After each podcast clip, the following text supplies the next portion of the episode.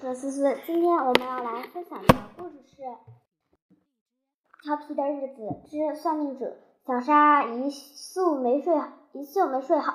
第二天起床，眼睛大了许多。他提议可以找林第一算命，听说他算得很准。只要他说金牛没事，那么金牛肯定能长命百岁。我说还是先让林第一为我们算算命，如果算准了。再带他去金妞家算命。到了学校，看见许多人围着林第一。林第一这几天可能中了邪，打扮十分古怪。一下课就戴上个太阳镜，镜片圆圆的，小小很小，看上去像电视机里的瞎子小神仙似的。第一节下课时，小沙让他算命，他点着小沙说：“你会有灾难。”到第二节课。他点着张潇洒说：“你会发一笔横财。”到了第三节下课时，他主动来找我，点我点着我说：“你会掉东西。”谁会轻易相信这些呢？我们全笑笑，要看他预言准不准。林第一一点也不脸红，说他会算命，那些全是他算出来的。只要我们付些费，可以精准的算出每个人几月几日。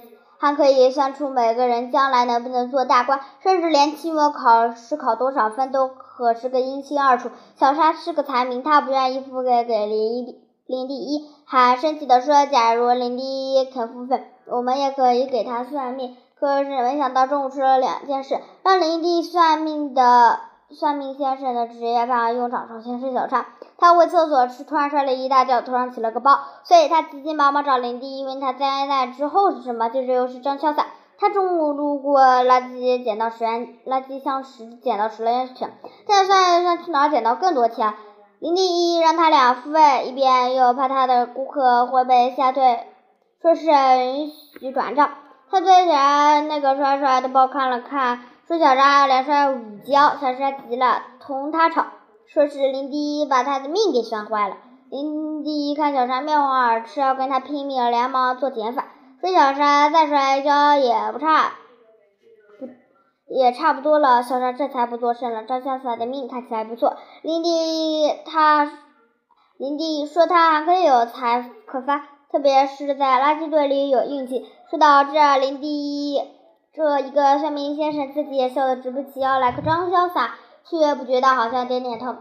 小沙甚至想让我恳求林第一少收些费，给金妞去算算。我摇摇头，走过树林地对林走过去对林第一说：“他算的不准，因为我到现在为为什么没有丢失？”林第一白白的，林第一恨恨的白了一我一白了我一眼。他伸手在我头发上拔下了一根头发，说丢失了一根头发。